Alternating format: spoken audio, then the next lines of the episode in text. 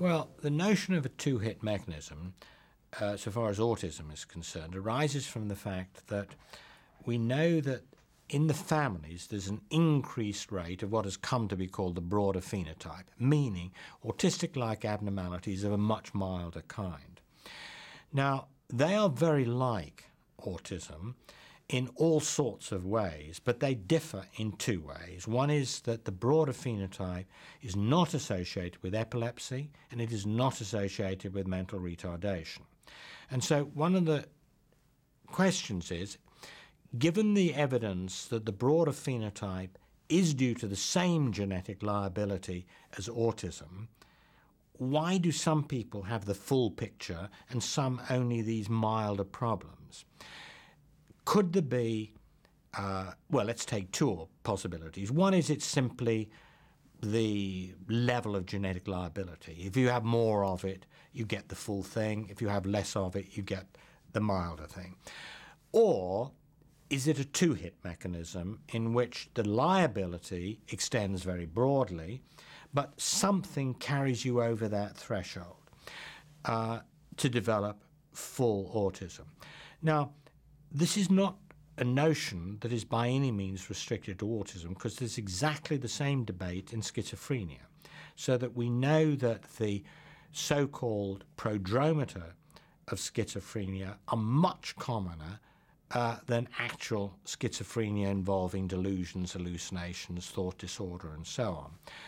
And so the question is we know that the liability to both is genetic uh, in large part and that it seems to be the same, but what and carries people over into the full syndrome?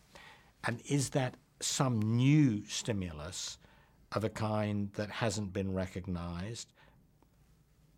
There are various possibilities that are being looked at, and we don't know what the answer is as yet.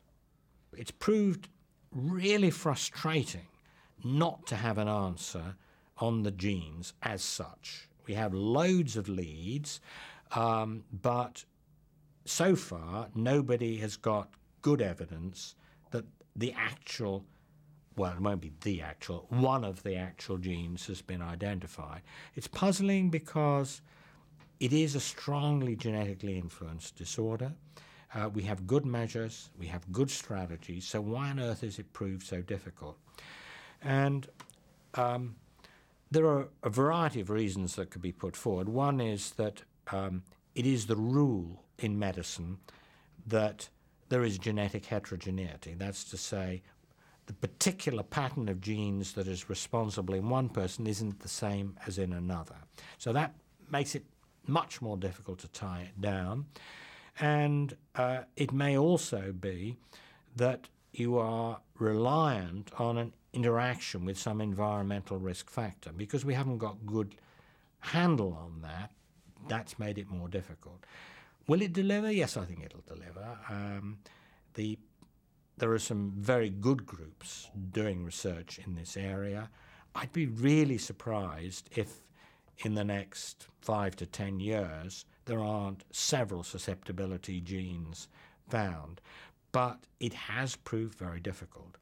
Is that special to autism? No, not at all.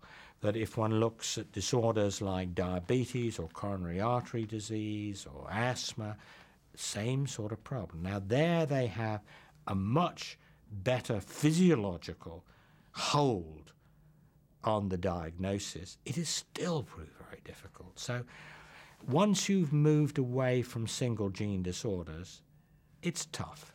But it's solvable tough. And we just got to get on and solve it.